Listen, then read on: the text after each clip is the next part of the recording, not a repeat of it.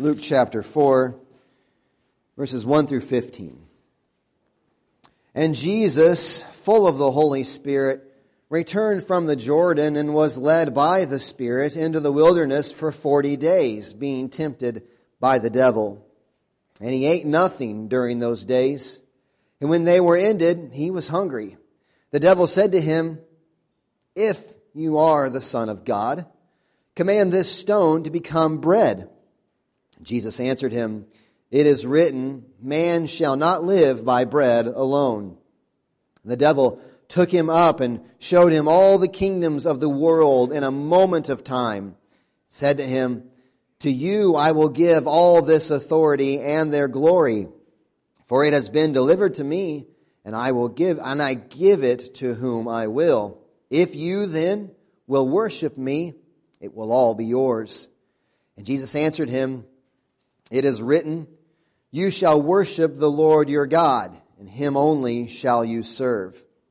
And he took him to Jerusalem and set him on the pinnacle of the temple and said to him, If you are the Son of God, throw yourself down from here, for it is written, He will command His angels concerning you to guard you, and on their hands they will bear you up, lest you strike your foot against a stone.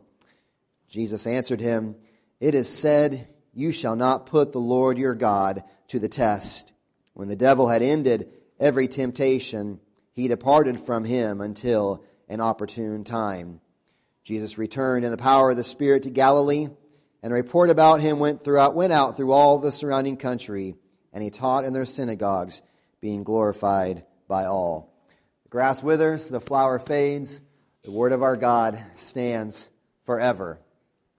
So, in, a, in the flow of our gospel, uh, Luke here, Jesus has just kind of metaphorically come down off the mountaintop. He's just had this amazing event that's gone on in his life in his baptism. He spent the 30 years of his childhood growing up there in Nazareth, likely being a carpenter with his father's trade, and has just kind of gone through life, learning, growing in wisdom and stature, as Luke tells us. And then finally, we, he comes and meets John the Baptist at the River Jordan, and he's baptized. And this is an incredible event, right? He goes down into the waters, uh, has an argument with John about whether John should do it or not. And John it says that Jesus points out it's necessary to f- fulfill all righteousness that I do this, puts Jesus down in the water, and he, and he comes back up. And what happens? The Holy Spirit comes down in bodily form, lands on Jesus, and a voice comes from heaven This is my beloved Son, in whom I am well pleased. With whom I am well pleased.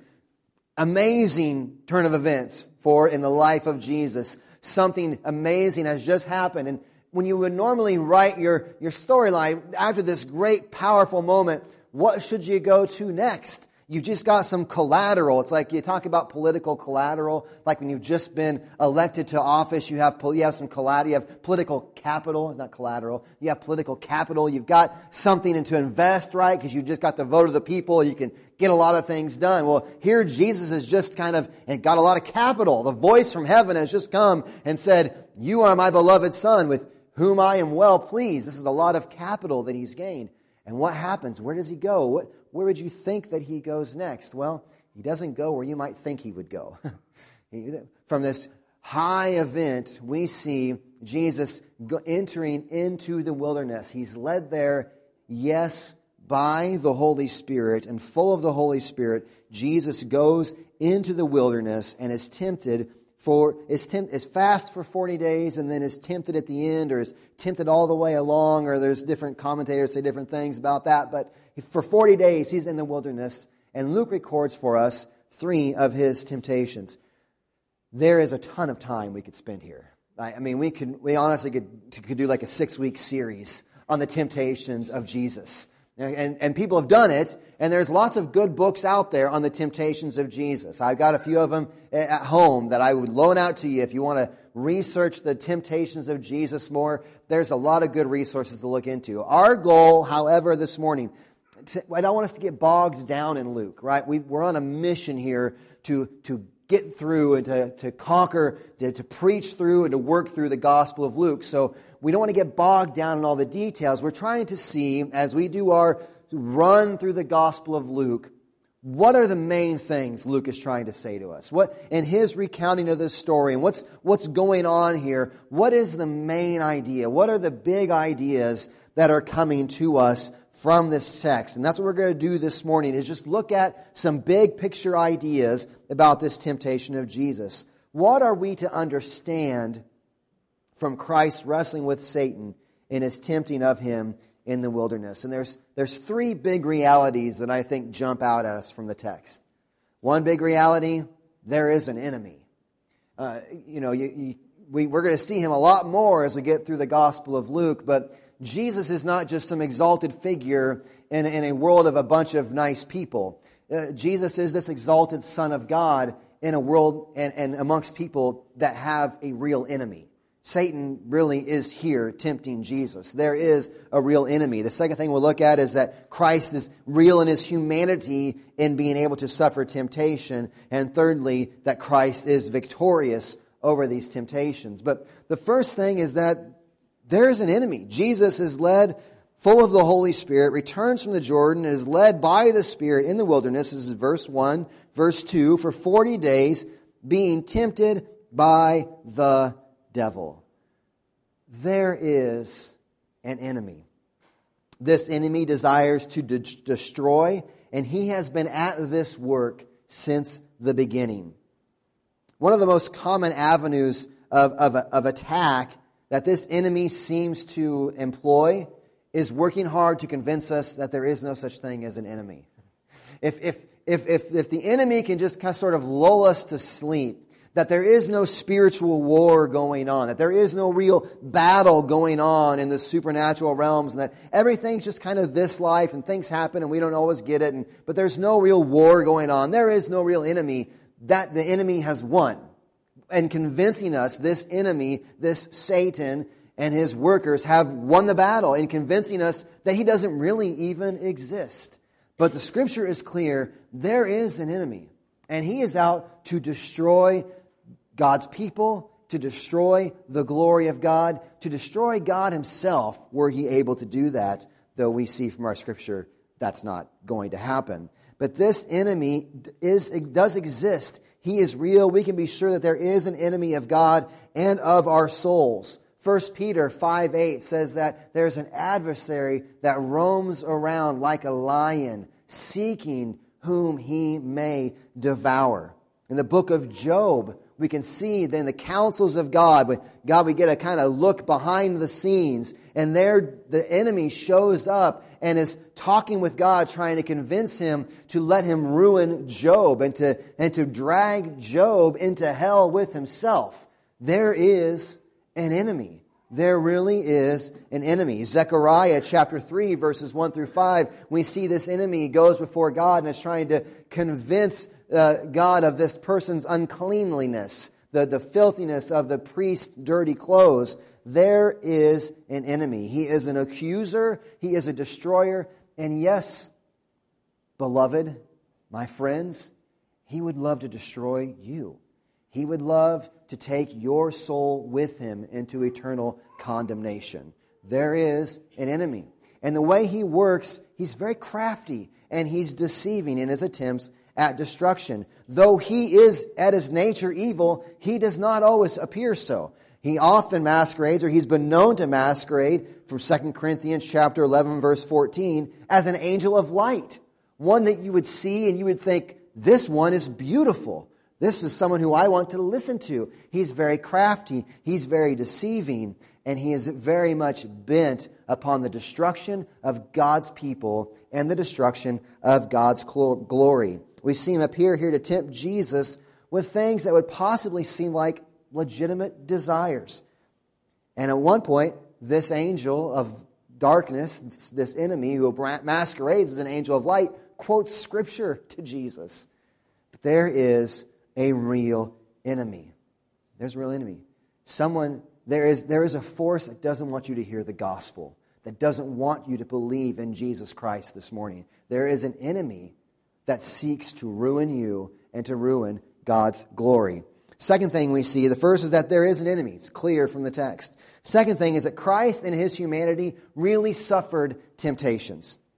There's this heresy called Docetism that talked that has this idea that Jesus didn't have a real body, that he was God and he sort of masqueraded with this human kind of form, but he wasn't really man. And I've pressed hard on that if you've been here the past few weeks on the reality of Jesus being fully God and yet fully man, that he was both of these things, the hypostatic union. He wasn't part God, part man. He wasn't all God and, and no man, just pretended, or he wasn't man who elevates himself to godhood. He's fully God and fully man. And what we see from these temptations is the real humanity of Jesus really being tempted.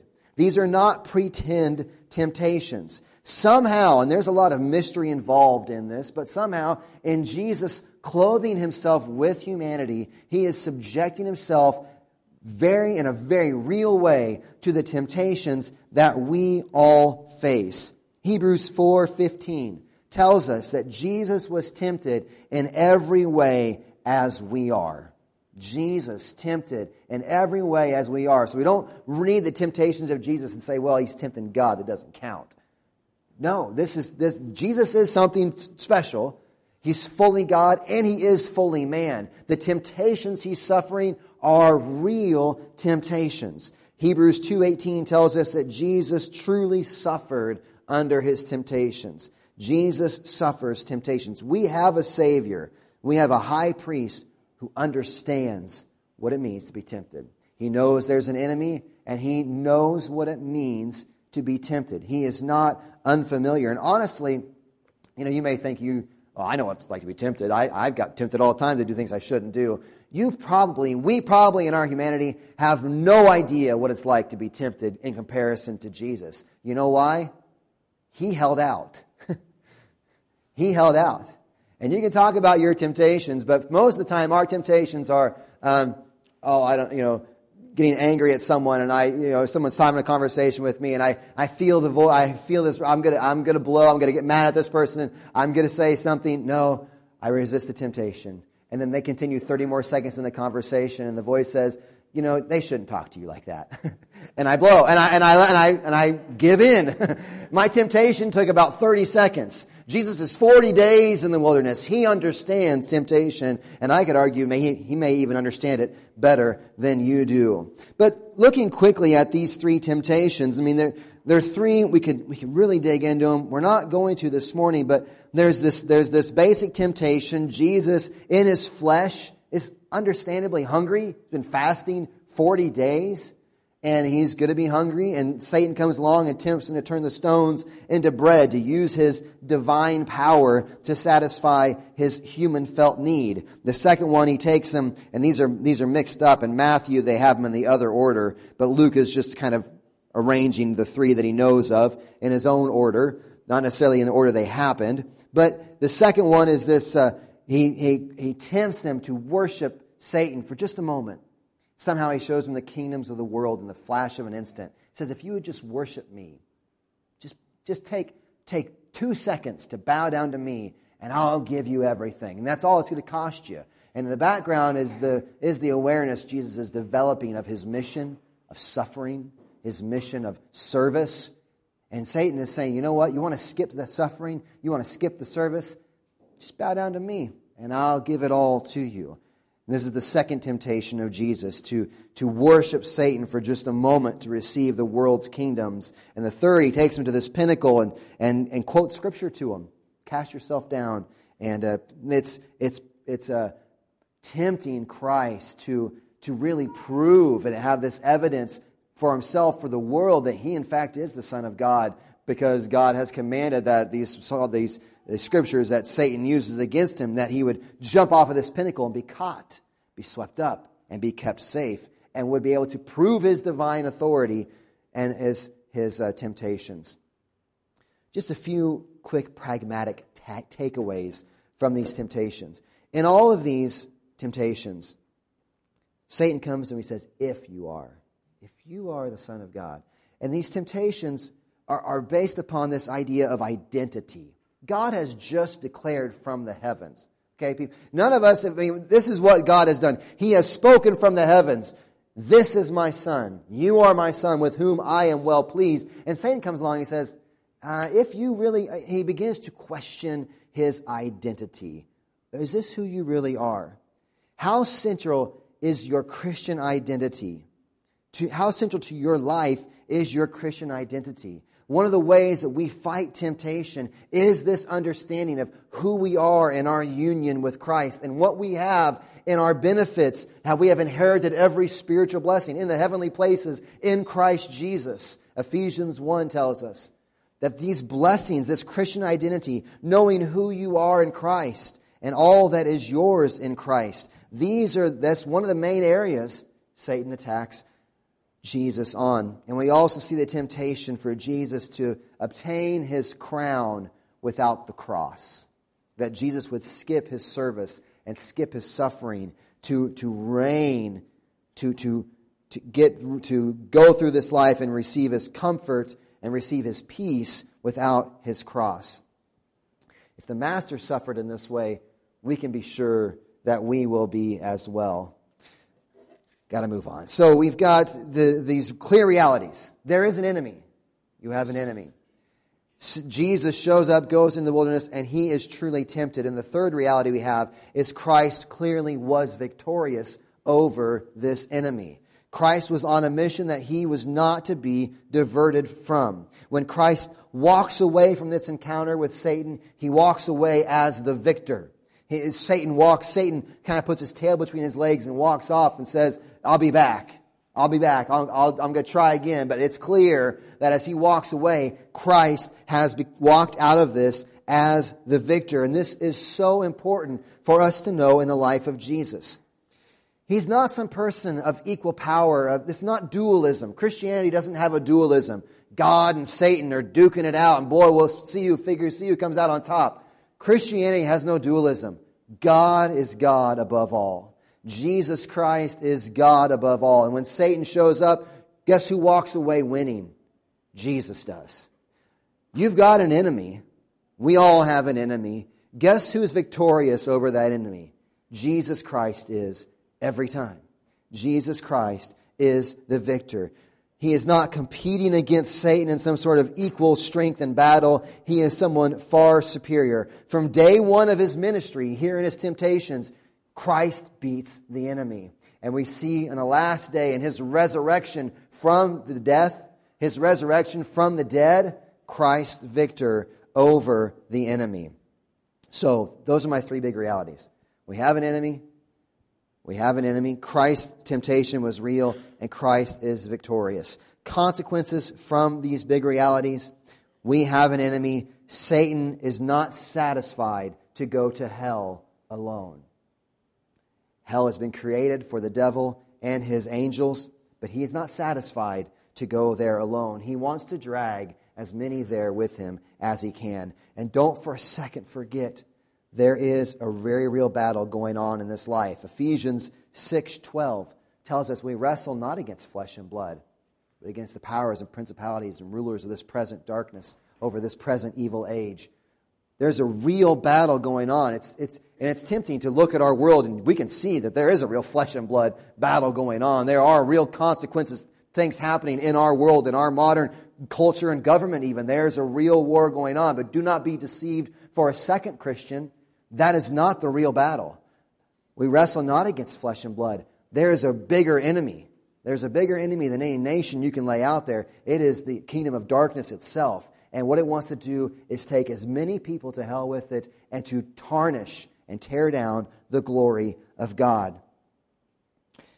There's an enemy of your soul, and he is diligently, diligently at work to destroy you. And if he cannot destroy you, he desires to steal as much glory from God as he can. You cannot trust every idea that comes into your head. You cannot trust every word of advice that comes your way. You cannot trust every impulse without reservation. This enemy is a deceiver, and he works by convincing you, not always in outright open rebellion against God, but often by working to convince you that the thing that will destroy you or steal glory from God is the thing you really need, the thing you really want. He's a deceiver. Awareness that he is out there and that he is working hard to appeal to your fleshly desires, to your worldly reason and logic. he is working hard to deceive you, to steal, to, to take you with him and to steal glory from God. And not only do you as an individual, so I kind of been speaking to you, you have an enemy. This body has an enemy. This church, this local church, has an enemy. There is an enemy who does not want this church to proclaim the gospel. This enemy would be glad for us all to gather and shake hands and be nice and have a good social club. The, the devil would, the enemy would give his stamp of approval on a group like that.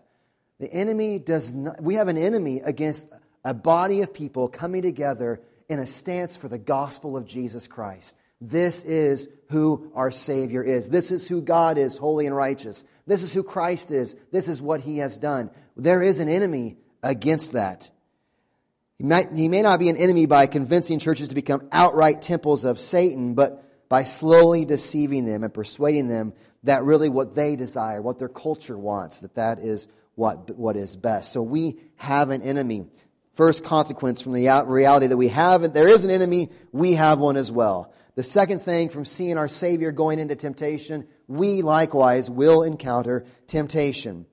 The servants are not greater than the master. He suffered under temptation, we will suffer too. Usually, likely, we won't require the presence of Satan himself to tempt us.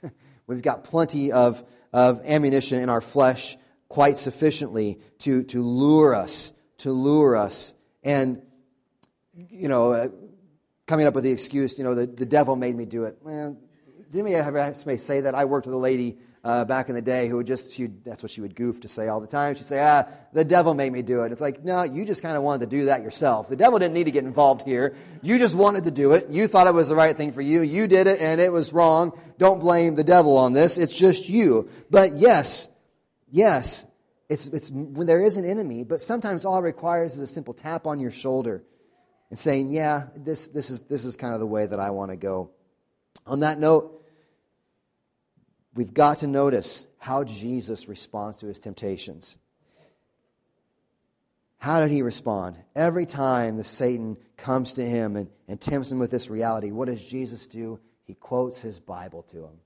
Goes to Deuteronomy, which would have been a very popular book, the, the second telling of the law. He goes to Deuteronomy and he quotes his Bible to Jesus. He, re, he responds to his temptation with the revealed word of God. Friends, there is one safeguard against temptation it is knowing your Bible. It's knowing your Bible. You personally, in your fight against temptation to sin, need to have authoritative words to live by and to know what is right.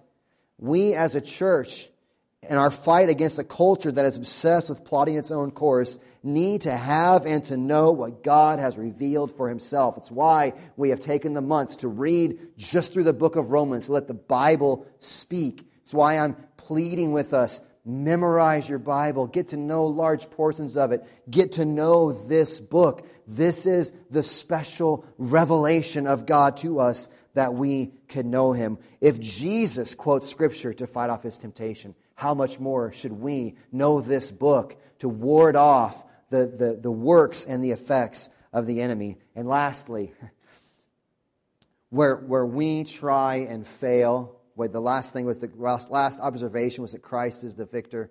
The third working out from that is where we try and fail, Christ entered into and he succeeded.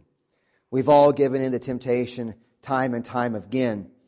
And I don't bring this up to give you permission to sin by any means or don't worry about it, but there's some interesting things. There's some foreshadowing going on here. The children of Israel, when they get led out of, of Exodus, uh, the Red Sea, and they go into the wilderness, they spend 40 years wandering around in the wilderness, grumbling and complaining against their God. And that's a foreshadowing in a very real way of Jesus, who shows up. Israel sometimes called the Bible the Son of God children of God, Israel, the nation of Israel. And here we have in the wilderness, both wildernesses, we have in the wilderness the Son of God showing up, and he's a better Son of God than the children of Israel. They fail, they grumble, they complain, they moan. Jesus doesn't. Jesus doesn't. He resists temptation. And the other foreshadowing is the event of the Garden of Eden itself. There, Adam and Eve in paradise with all the food and the things they could desire to have, except this one tree of the knowledge of good and evil, they are tempted and they fail. In paradise, they are tempted to eat and they fail. And our Savior, Jesus, a better Adam, the new Adam, not in paradise, but in a wilderness, fasting for 40 days, is tempted to eat. And what does he do? He succeeds. He resists temptation. Christ lives the righteous life that the Son of God, Adam, did not do, the first Adam did not do, the children of Israel did not do, and let's be honest, none of us have done. Jesus shows up as the better Adam, the better Son of God, enters into temptation just like ours and even worse. And what does he do? He succeeds. He fulfills all righteousness. This is part of the active obedience of Christ.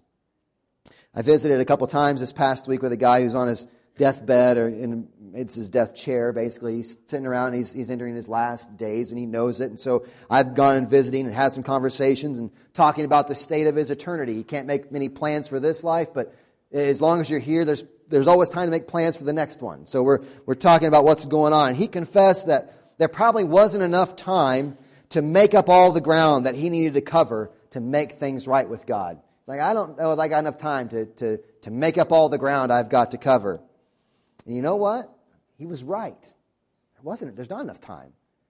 There's not enough time for him to make up all the ground that he, you know, in his sinful past life, there's not enough time for him to make up ground. You know what else is true? There's not enough time for you either.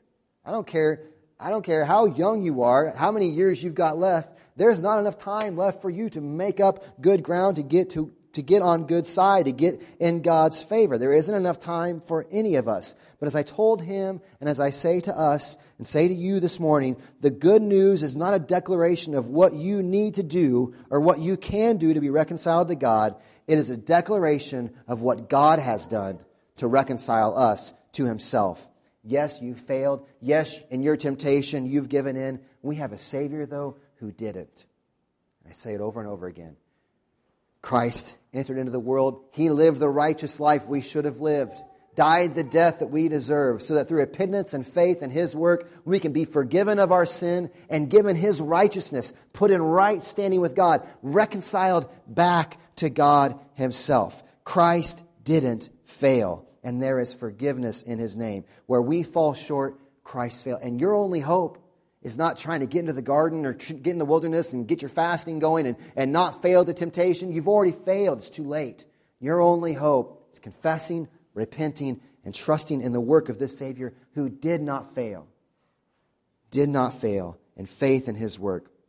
What do the temptations of Jesus say to us? They say we have a victorious Savior. We have a Savior who knows what it's like to suffer and to be severely tempted. And we have a Savior who has overcome. He's calling to each of us this morning to repent, confess our sinful failings, and to trust in His sufficient life and death. Our God is not a weak God. Our God has not lost control. Our God is accomplishing His purposes for the good of His children and for His glory. And in this hope, we rest and we rejoice. Let's pray. Father, I thank you for the good news of the gospel. That we have a Savior who is victorious, came to life, and when tempted beyond really even our comprehension, he does not give in. He lives the righteous life we should have lived. God, we thank you for it. Pray that you would, right now in this moment, work faith in our hearts, be it for the first time or for time again and again. Faith in our hearts in the hope of this gospel, the Savior who forgives sin and gives his righteousness that we can be in right standing with you. Pray these things in Jesus' name. Amen.